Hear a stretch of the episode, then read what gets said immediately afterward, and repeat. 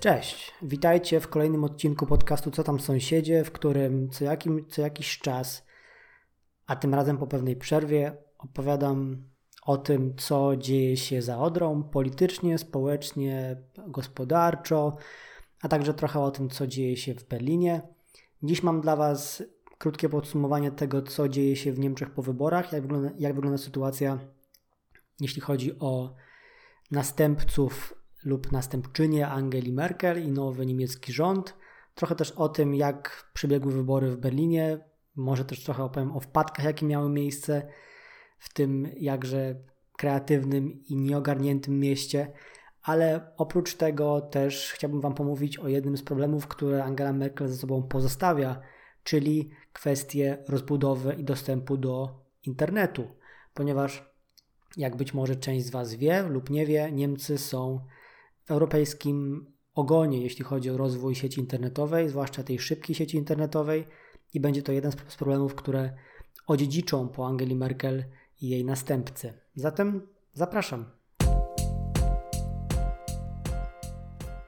Niemcy po wyborach znajdują się w dość ciekawej sytuacji, ponieważ po raz pierwszy w historii Zjednoczonych Niemiec będzie musiało dojść do trzypartyjnej koalicji.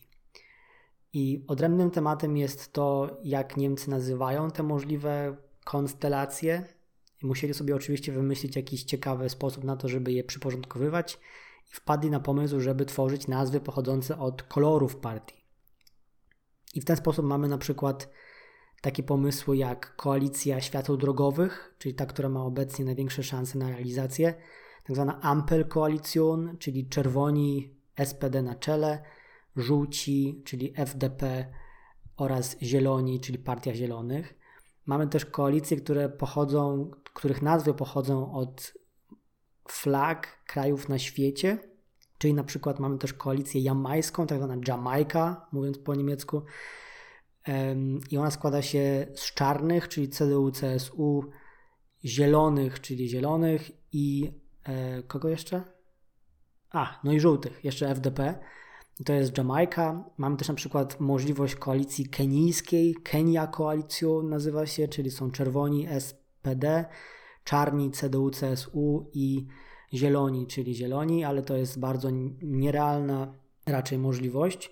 Ale tak, najbardziej prawdopodobnym jest jednak mimo wszystko sojusz zielonych, FDP i SPD. Przy czym partie te różnią się od siebie bardzo, jeśli chodzi o ich postulaty i o światopoglądy na przykład. Mm, dajmy na to, zieloni mają bardzo ekologiczną agendę z elementami socjalnymi, są dość otwarci światopoglądowo i mają się teoretycznie dogadać z FDP, które uważa, że rynek wszystko wyreguluje, także zmiany klimatyczne i także transformacja gospodarki będzie w całości wyregulowana przez wolny rynek. Podatki zdaniem SPD, przepraszam, zdaniem FDP to grabież, lewica to mniej więcej diabeł wcielony, chociaż to też były stanowiska obu tych partii, które one wymieniały w, swoich, w swojej kampanii wyborczej, bo od czasu wyborów o dziwo istnieje między nimi wiele wspólnych postulatów, czy takich pól, na których teoretycznie są w stanie się dogadać i przede wszystkim mm, tak, tak naprawdę atmosfera tych rozmów, przynajmniej z medialnych doniesień, jest dość konstruktywna, co mnie osobiście, wychowanego w polskich realiach, dość szokuje, że partie o przeciwstawnych poglądach są w stanie się przynajmniej deklaratywnie na, na rzecz państwa spotkać, omówić swoje postulaty i przypuszczalnie z czegoś zrezygnować, bo do pewnych ustępstw będzie musiało dojść niewątpliwie. No ale też bardzo ważną rolę, rolę będzie pełniła w, tym, w tej koalicji E, partia SPD, czyli zwycięzca wyborów, największy partner i tam wujaszek Olaf Scholz, 63-letni, biały, łysy mężczyzna, będzie pełnił rolę takiego rozjemcy między dwoma mniejszymi partnerami, prawdopodobnie będzie pełnił taką rolę.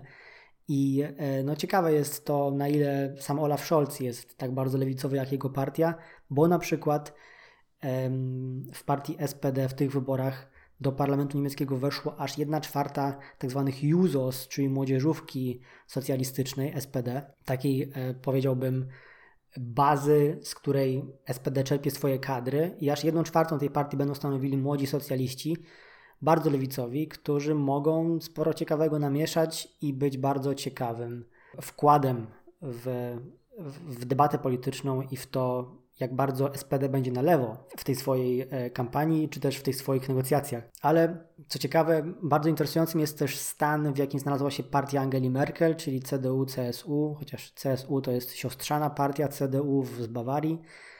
Otóż e, partia Merkel znajduje się w dość spektakularnym rozpadzie. I teoretycznie wciąż liczy na koalicję z FDP i Zielonymi, na wypadek, gdyby nie udało się dogadać SPD e, z liberałami i z Zielonymi ale partia jest makabrycznie podzielona wewnętrznie i trwają masowe szachy, jeśli chodzi o personalia. A sam przewodniczący, mój, mój oblubieniec Armin Laschet, jest, powiedziałbym z angielskiego, dead man walking. Także z CDU-CSU prawdopodobnie nic nie będzie. Oni będą musieli udać się e, w opozycję, co będzie niebywałym wydarzeniem w, w historii niemieckiej polityki ponieważ ta partia rządziła od zawsze, z, z paroma jedynie wyjątkami i będzie musiała się przegrupować. A to przegrupowanie może być procesem dość bolesnym, ale też dla postronnego obserwatora, jakim jestem, będzie to też ciekawe i dość urocze, ponieważ ta partia zasługuje na przerwę od rządzenia, moim zdaniem. Krótko jeszcze, jeśli chodzi o Berlin po wyborach, ponieważ Berlin jako kraj, jako kraj, jako miasto, które zostało nazwane w prasie miastem zorganizowanego braku odpowiedzialności, zasłynął podczas tych wyborów z wielu wpadek dotyczących na przykład brakujących e, kart do głosowania, kart do głosowania, które były niewłaściwe, na, na, pochodziły na przykład z landu, którym równolegle odbywały się wybory. Powodem tych wpadek był m.in. fakt, że w Berlinie był jednocześnie organizowany maraton, przez co kurierzy dowożący karty nie mieli łatwego dostępu do tych lokali wyborczych, ale przede wszystkim też dochodziło do sytuacji, w których część osób nieuprawnionych, na przykład obcokrajowców, otrzymywała karty do głosowania we wszystkich wyborach, ponieważ było aż sześć kart do głosowania. W wielu lokalach e, frekwencja wynosiła na przykład 150%. No, dochodziło do absurdalnych zjawisk podczas tych wyborów w Berlinie i są głosy, że może dojść do zakwestionowania tych wyborów, co byłoby oczywistym skandalem. Złośliwcy twierdzą na przykład, że takie same sytuacje, gdyby wydarzyły się w Rosji, byłyby w Niemczech otwarcie krytykowane i zarzucano by e, Rosjanom czy państwu rosyjskiemu fałszowanie wyborów, czy też nadużycia wyborcze. Żeby oddać jednak e, organizatorom pewien honor, e, główna organizatorka wyborów w Niemczech podała się do dymisji z powodu tych, z powodu tych wpadek, a całe wyjaśnienia tych wszystkich skandali mają trwać, choć ich wpływ na końcowy wynik nie jest, nie jest jeszcze jasny. Innym ciekawym tematem było też to, była też kwestia referendum wywłaszczeniowego, w którym, jak być może słuchaliście w poprzednim podcaście, Berlińczycy i Berlinki głosowali e, na temat ewentualnego wywłaszczenia firm posiadających więcej niż 200 tysięcy mieszkań i to referendum zostało wygrane większością 57%.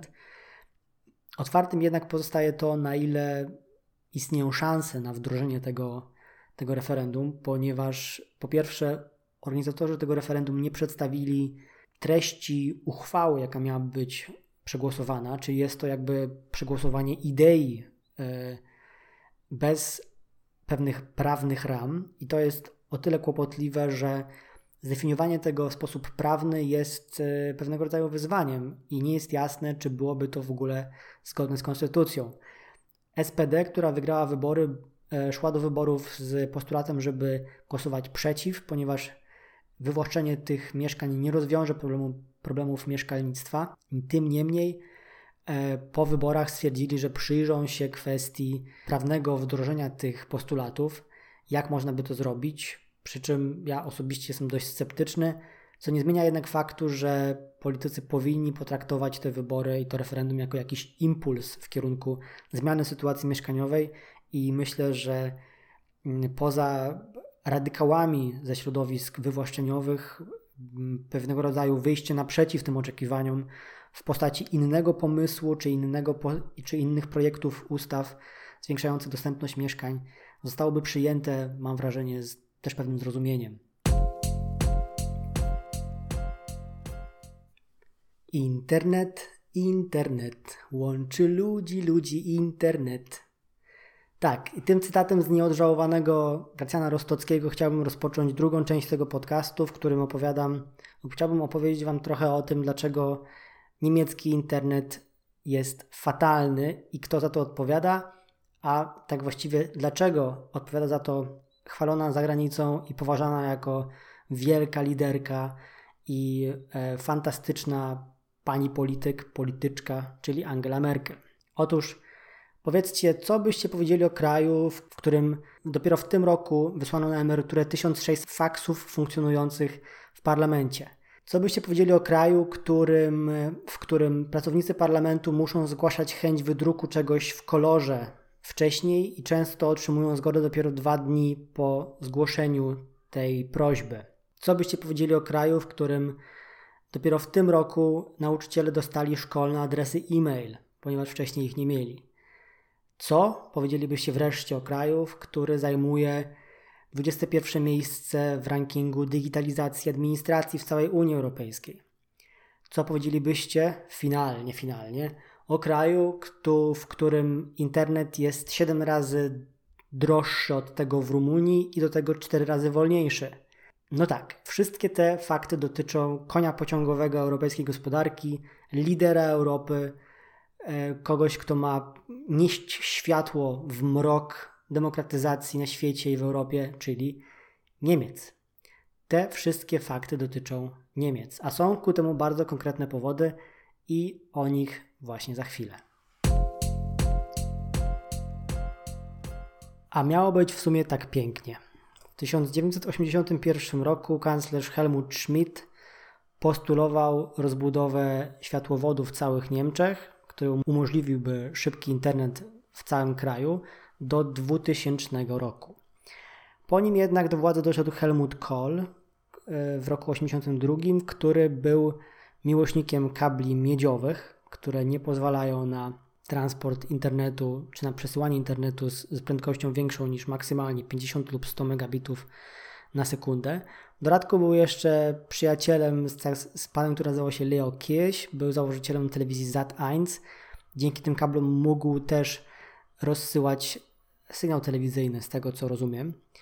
E, I Helmut Kohl kwestię rozbudowy infrastruktury internetowej zasadniczo przespał. Potem okazało się jeszcze, że Leo kiedyś płacił Kohlowi 600 tysięcy marek rocznie za bliżej niewskazane usługi i to też doprowadziło do tego, że Kohl musiał poradzić do dymisji z powodu tzw. Tak afery dotacji państwowych. Po tej zresztą aferze władzę w partii przejęła Angela Merkel – i tak skończyła się błyskotliwa kariera hamulcowego rozwoju niemieckiego internetu, czyli Helmuta Kohla. Ale zasadniczo kłopotem jest to, że w Niemczech postanowiono oprócz tego, że nie, nie modernizuje się wielu aspektów codziennego życia, takich jak infrastruktura na przykład właśnie telefoniczna, internetowa, drogowa, mostowa, te wszystkie rzeczy traktuje się w imię zasady if it's not broken, don't fix it, czyli jeśli nie jest zepsute, nie naprawiaj, ani nie modernizuj. I tego rodzaju dziedzictwo zostanie właśnie następcą Merkel bardzo boleśnie pozostawione do naprawy.